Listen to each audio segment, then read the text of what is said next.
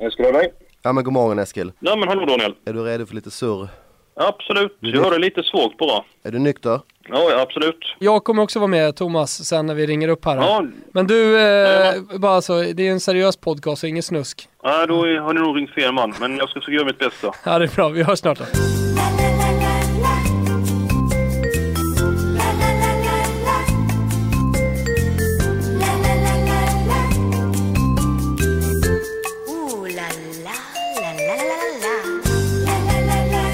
Hej och välkomna till Spelpodden. Ett litet speciellt avsnitt den här veckan för att vi har med oss en gäst eh, från annan ort. Men vi börjar med att hälsa Daniel Olenklint eh, välkommen. Det har återigen varit en intensiv vecka. Det har varit Champions League, det har varit Europa League.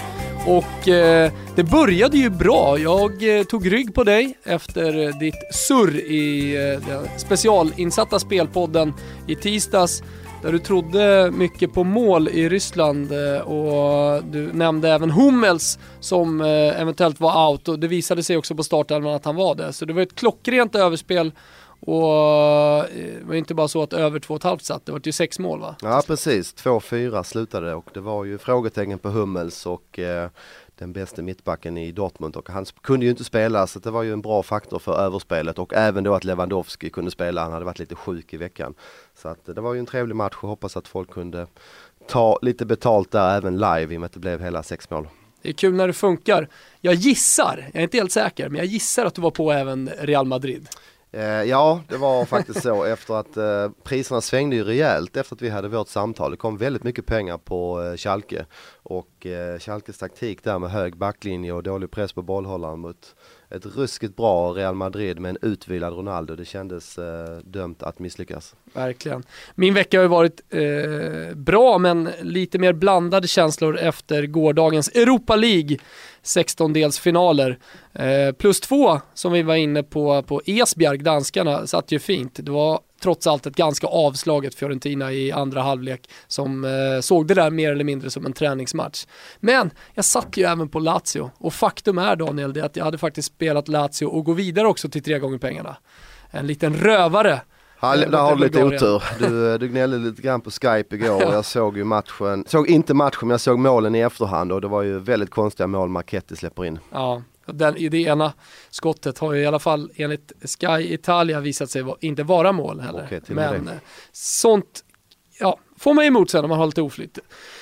Vet du vad jag tycker vi gör den här veckan? Vi börjar direkt med England och då ringer vi upp vår gäst som jag vet sitter redo och väntar på det här telefonsamtalet. Eskil hör dig. Eskil Hellberg, välkommen till Spelpodden. Eh, Thomas Wilbacher här eh, som ringer. Ja men eh, trevligt, trevligt. Vi har med oss Daniel också, din gamla goda vän. Goddag Eskil, ja, vi har ju i stort sett daglig kontakt och pratar lite spel och sånt där så att det är väl, det är väl ett, ett samtal i mängden det här men du befinner dig på en annan plats än du brukar, berätta. Jag befinner mig i England. Jag ska se Manchester City mot Sunderland i ligacupens final. Eh, Sunderland har ju varit mitt lag sedan barnsben. Jag fick ju den uppväxten att istället för aftonbön fick jag berätta om ett par spelare i Sunderland och i mitt fall har det ju gått som det har gått. Så nu befinner jag mig i Cambridge eh, tillsammans med min far. Vi hälsar på min bror som bor i Cambridge och sen på lördag morgon så beger vi oss till London och senast åker vi in och ska förhoppningsvis få se en väldigt spännande final och tänk om vi skulle kunna besegra Manchester City. Det skulle vara fantastiskt roligt. Ja det är ju stort alltså. När vann eh, Sunderland någon titel senast Eskil? Ja du, nu får vi gå tillbaka till nästan, som pappa säger, Hedenhös tid. Ja, det var 1973. Då var det precis som nu mötte vi ett storlag, vi mötte Leeds. Leeds var ett av eh, Europas bästa lag på den tiden och vi lyckades vinna med 1-0. Därefter så har det inte varit några större framgångar för eh, har Varit framme i två stycken finaler men har förlorat dem så att nu hoppas vi på tredje gången gillt och faktum är att vi har haft bra facit mot Manchester City de senaste eh, mötena. På de sex senaste matcherna har faktiskt Sunderland eh, tre stycken vinster och i en final kan ju allting hända men det är ju självklart att Manchester City ska vara favorit och ska jag vara ärlig så har vi kanske en spelare i Sunderlands startelva som går in i stjärnspäckade Manchester Citys. Men i en final kan allting hända och ah, det skulle vara fantastiskt roligt om vi skulle vinna.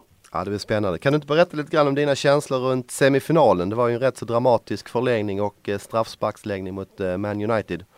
Hur upplevde ja, du den? Det, det, det var det verkligen. Ja, jag, det, det tog på krafterna. Eh, och sen när, när Bartz gjorde mål, det var en minut kvar förlängning, så kände jag att äntligen ska vi gå vidare. Men likt förbannat så var det ju gamla United, de gjorde ju mål i slutsekunder. Så tänkte jag nu kommer vi åka ut på straffar. Eh, fram, straffskytt för oss kom Craig Gardner. Jag var helt säker på att han skulle sätta straffen. Han har aldrig missat straff. Men han missade. Eh, och sen nästa straffskytt, eh, straffskytt för oss var Steven Fletcher. Jag var lika säker på att han skulle sätta sin straff, men han fes iväg en straff. Och missade även den. Och sen efter det så såg jag inga fler straffar för mina nerver höll inte. Jag gick ut och bad till Gud i tvättstugan. Gick fram och tillbaka och kollade efter straffarna var slagna. Och det märkliga var att av tio straffar så gick endast tre i mål. Och Sandra gick vidare med 2-1. Och det var ju faktiskt så att Adam Johnson hade, kunde, kunde ju avgöra. Det stod 2-1 i Sandra. Han satte en straff för att United skulle lägga sin sista. Men Johnson, nerven höll inte för honom. Han missade den. Men som tur var så missade även United sin straff och därmed så blev det klart för final. Ah, otroligt. Ja, det var oerhört uh, påfrestande. Jag kunde knappt gå upp ifrån källan efteråt. Vi märkte att benen var så svaga och Jag men, bad till Gud och grät lite också gjorde jag. Så det var, ja, det var väldigt känslosamt. man kan ju bara se framför mig hur eh, det kommer se ut där du sitter imorgon eh, när ligacupfinalen går av stapeln. Eh, är du nervös inför eller? Ja, jag har varit väldigt eh, nervös och målat upp ett scenario i matchen ska spelas. Även pappa målat upp ett scenario i matchen ska spelas. Han förbereder sig alltid lite grann negativt för att man ska kunna bearbeta sorgen, sorgen bättre. Eh, nej, jag har funderat väldigt mycket på startelvan och tänkbar matchbild och om vi ska vinna, om Sandhamn ska skrälla så krävs det en maximal insats av samtliga spelare. Defensiven får inte slarva, vilket eh, hände senast mot Arsenal. Men eh, nu är ju West Brown tillbaka i backlinjen och eh, det är ett plus. Eh, det stämde inte riktigt senast med eh, John O'Shea och Virginie, eller Virginie som spelar istället för West Brown. Så att, eh, att rutinera West Brown är tillbaka, det är ju ett, det är ju ett stort plus. Och jag tror vi kommer köra med fem man på mitten för att kunna stå emot Manchester Citys oerhört skickliga mittfältare. Ja, intressant. Om vi ska ta lite speltouch på det här Eskil. Vi vet ju att du är Eh, spelredaktör på Expressen och eh, även en duktig eh, analytiker. Har du någon spelidé som du vill förmedla till lyssnarna i den här matchen eller någon annan match i helgen som du vill ge rekommendation på? Ja, jag har feeling för att Stoke kommer göra en väldigt bra insats mot Arsenal och det finns, förutom att de har gott om folk på skadelistan i Arsenal, så finns det en hel del spelare som är tveksamma till spel. Så plus ett mål på Stoke till 1,75 1,80. det, ja, det känns absolut spelbart i, i mina ögon. Mm, ja, intressant, det kan jag dessutom hålla med om. Det, det är inte lätt att åka till, till Stoke så att eh, den, eh, den matchen har jag också kikat på. Men ligacupfinalen är väl lika bra att vi inte rör då, eh, för att inte jinxa någonting åt något håll. Nej, det är, det är ju klart som jag sa innan att Manchester City ska vara stora favoriter. Men alltså i, i en final kan, kan allting hända. Om vi tar nu OS nyligen så att, att Norge skulle ta medalj i damstafetten. Det stod 1-0 igen och de floppade helt och hållet. Så att Mm. jag hoppas att Manchester City gör en Norge på söndag. Du, bara kort på tal om OS, eh, det gick ju ganska bra för dig där. Ja, nej, men det, var, det funkade bra med, eh, med spelen där. Så att jag hoppas att vi är inne i en positiv trend. Får Och, hoppas du kan eh, liksom, ta med dig det över till eh, fotbollen här nu också. Absolut, jag ska föra över den energin. Härligt. Det är härligt. underbart Eskil. Tack för att du tog dig tid. Hälsa pappa och eh, enjoy the game. Lycka till! Absolut. Lycka till. Tack så mycket.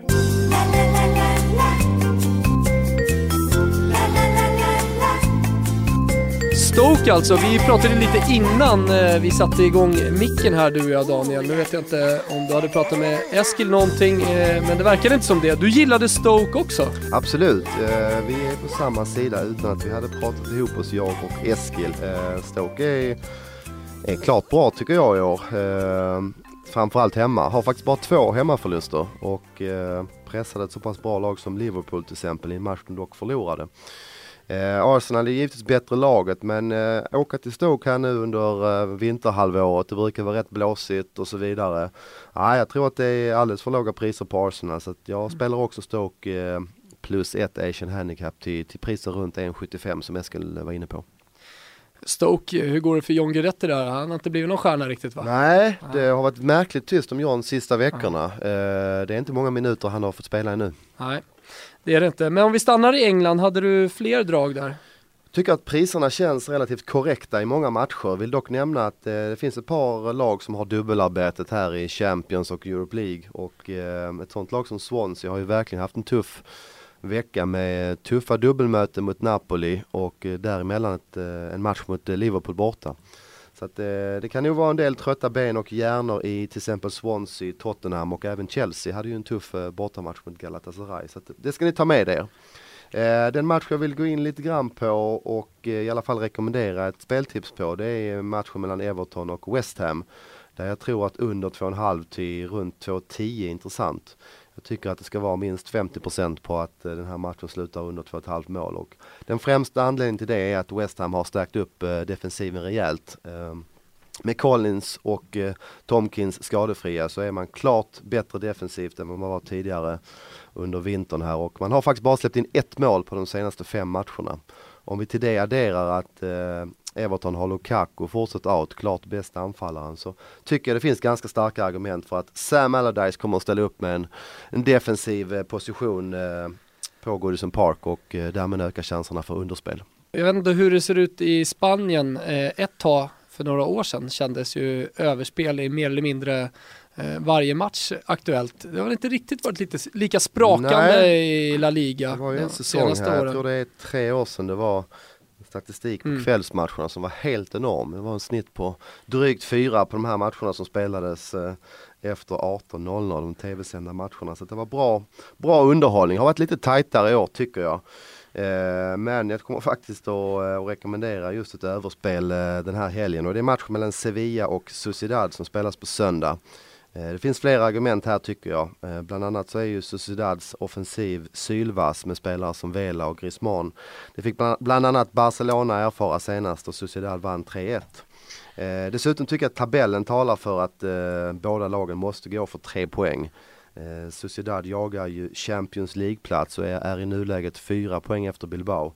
Och eh, Sevilla är också i ett läge där de, de kan inte trilla ur ligan och deras, de har ett liten chans att nå Europe League igen. Så att det, är, det är tre poäng som gäller för båda lagen och eh, jag tror att över två och en halv är intressant här. Sevilla känns ju trots allt som ett lag som verkligen satsar på Europa League. Mm. Eh, I vissa fall så kan ju den motivationen vara överskattad menar jag. Eh, Men Sevilla som har vunnit den eh, två gånger va, till och med på 2000-talet och eh, är vidare nu i åttondelsfinal också. Mm, jag såg matchen igår mot eh, Maribor och det var hög koncentration från Sevilla. De gick ut riktigt hårt där och var nära att göra mål tidigt. Ledde matchen med 2-0 och hade då avancemanget klart. Sen var det ett, ett sent insläppt mål som gjorde att det blev 2-1 men eh, de spelar relativt bra lag och, och var som sagt ganska heta i matchen igår. Vilade dock sin bästa anfallare Backa på topp så han är utvilad till den här matchen så det är ytterligare ett plus för, eh, för mål tycker jag. Låter bra. Eh, är det klart i Spanien där eller? Jag tycker det. Du, Men däremot, du brukar ju vilja ha en, en säker vinnare och precis. flyttar vi oss faktiskt till Deutschland. Oj, Där jag tror att eh, Bayern München bara vinner hemma mot Schalke. Vi hittar odds på runt 1,20 och det tycker jag är eh, överodds faktiskt. Bayern München trummar på. Eh, finns inte mycket negativt att rapportera. Müller visserligen skadad men ja, vad spelar Finns det för roll? Det är helt otroligt vilken bänk de har. Schweinsteiger gjorde comeback senast och så vidare. Dessutom minns jag Pep Guardiola från Barcelona-tiden och han är det är ingen tränare som tillåter spelarna att eh, koppla av och gå ner i tempo trots att man har stora ledningar både i, i poängmässigt i ligan eller i matcherna. Så att jag tror att det blir ett helfokuserat München här mot ett Schalke som eh, har eh, kort med tid för återhämtning. Spelar alltså, spelade onsdag kväll mot Real Madrid och spelar nu igen på, på lördag eftermiddag. Så att det är kort med vila och eh, vi såg ju alla vilka brister Schalke har så att eh, jag har svårt att säga att Bayern München inte vinner den här matchen och jag tror även man kan prova Asian Handicap minus två på den matchen för jag är tämligen övertygad om att München vinner den här med två bollar eller fler. Ska även tillägga att det är lite hatmöte mellan fansen. Schalke hade en manifestation där de stöttade Nürnberg för några veckor sedan och det, det kommer Bayern-fansen ihåg. Så jag är rätt säker på att Bayern-fansen kommer att elda på hemmalaget lite extra här för att förnedra Schalke. Så att eh, jag tror det blir tufft på Allianz Arena. full fart framåt. Bayern München alltså. Veckans säkra. Och från veckans säkra ska vi ta oss till Italien då. Det tycker jag. Det gör vi. Eh, och du talade om överspel. Jag har faktiskt också tre stycken överspel. Jag har hittat ett i Serie B och sen så har jag två stycken i Serie A. Eh, vi börjar med Mål, mål, mål. bara mål i, i spelpodden den här veckan. Torino Sampdoria, vad tycker ni? Låter det som en övermatch? Det tycker jag. Det är nämligen så att eh, Sampdoria, bortalaget, kommer till spel utan Palombo, defensiv mittfältare. Man har haft Gastaldello tveksam i veckan. Nu ser det visserligen ut som att han biter ihop och startar. Men eh, Palombo ändå ett defensivt avbräck. Eh, och hemmalaget Torino har både eh, Moretti eh, borta och vänsterbacken Maciello som tog över efter D'Ambrosio. Jag tycker att det är två relativt tunga avbräck trots allt för Torino och det är en match som båda väldigt gärna vill vinna för Torino har ju häng på Europaplatserna och dit vill de absolut gå. Det är ett stort mål nu för, för dem när de slipper tänka på nedflyttning. Eh, Sampdoria eventuellt skulle kunna nöja sig med en poäng men efter att ha sett deras matcher så känns det som att eh, Mihailovic alltid går för tre poäng. Så jag känner mig eh, ganska trygg på motivationen där även om det står 1-1 i 70 minuten och gillar över 2,5 till 2,21. Mitt andra överspel, ännu högre odds, 2,42 i Cagliari Udinese. Patrik Sjöberg. Exakt, du ser. Eh, se om han får vara med i spelpodden någon gång. Eh, känns ju annars som en gambler. Vem vet, vem vet, vi får se. Men eh, Cagliari som möter Odinese känns ju på, på förhand som ett sånt här uh, mittenmöte i Serie A där det inte blir så mycket mål. Men det, jag tycker inte det stämmer riktigt den bilden av uh, de lagen när jag har sett dem. Jag tyckte Cagliari satte hög press till exempel mot Inter senast. Eh, eh tränaren Lopez som har varit, eh, vad ska jag säga, han har suttit lite pyrt till. Eh, det ryktats om att Chelino, presidenten, ska sparka honom gjorde någonting inför den matchen och talade också om att han skulle spela ett mer offensivt eh, Cagliari. Och då såg vi bland annat Mattias Vesino, nyförvärvet från Fiorentina som gick in som är en offensiv mittfältare. Eh, vi har sett Kosso gå ner och tagit eh, regissörsrollen. Han är ju egentligen en, eh, nästan en anfallsspelare som spelar precis bakom eh, eh två stycken eh, nior, eller på att säga, men, men precis bakom i trekvartista-rollen. Nu går han ner på mittfältet då tillsammans med Mattias Vesino. Och varför gör han det? Jo, det är ju för att eh, kaptenen Conte är, är avstängd och eh, Mattias Vesino går in på Albin Ekdals plats och Albin Ekdal är ju en defensiv mittfältare i Cagliari i alla fall. Eh, så det blir betydligt mindre kött på Cagliaris mittfält. Samtidigt tycker jag Odinese eh, är liksom ett lag som har en annan bild av sig själva än att vara ett bottenlag eller mittenlag. Eh, eh, när de åker till Cagliari till en sån här match så, så kommer de säkerligen gå för tre poäng. Och de har bra form, även om de tappade poäng senast på hemmaplan så, så är, det ett, är det ett bra Odinese de senaste veckorna och jag tycker att man har börjat få igång de här offensiva spelarna som man har saknat lite under hösten. Jag tycker till exempel att den här ynglingen Bruno Fernandes som man värvade in till den här säsongen ser jättebra ut och bättre och bättre för varje match. Eh, Pereira tillbaka i den här matchen, var avstängd senast, också ett offensivt plus. Eh, och någonting där i Di Natale som jag ändå tycker eh, ser lite vassare ut eh, på slutet. Jag vet du också sett lite Udinese, eh, känns det inte som att Di Natale börjar hitta tillbaka till någon form av form? Jo det kändes ju som att han hade klart nedåtgående trend här i vintras i alla fall. Ja. Men eh, sista veckan har ju sett piggare ut och lyckats göra några mål så att det, det kan jag hålla med om.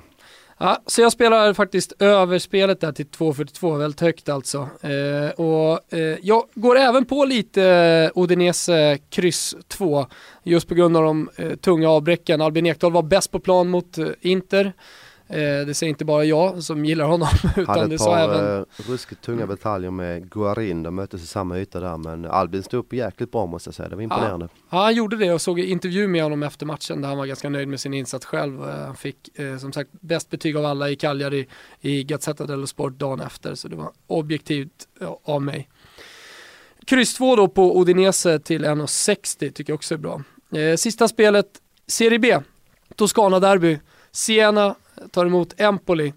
Eh, det är ett sena som vill tillbaka till Serie A. Det är ett Empoli som ligger där högst uppe i tabellen eh, och eh, har ju ett superanfall för de här serierna.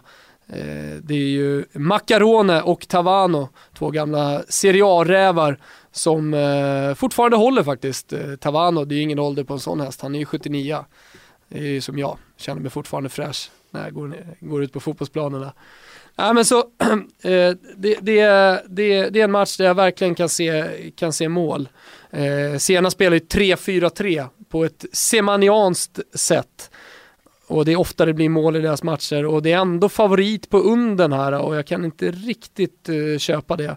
Så spelar uh, över där till 2-12. Uh, riktigt bra faktiskt.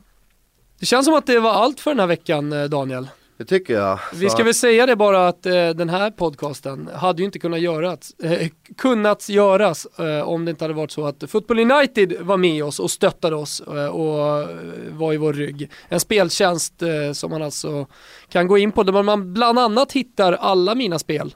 Jag, det händer ju att jag postar spel live till exempel på Football United och även när lineups kommer och så vidare. Så det är en rekommendation till alla som lyssnar. En helt okej vecka, låt oss hoppas på en helt okej helg, eller hur Daniel? Absolut, och så får vi säga stort lycka till igen till Eskil Hellberg. Till Eskil och Björn Hellberg. Vi håller en extra tumme för Sunderland i helgen. Lycka till till er som har lyssnat också. Glöm inte bort att gå in på Twitter och skriv till oss på hashtag spelpodden. Vi svarar såklart på allting ni skriver. Ciao, ciao, ciao. Ciao, ciao, ciao. Ciao, ciao, ciao. Ciao, ciao, ciao. Ciao. Ciao, ciao, ciao.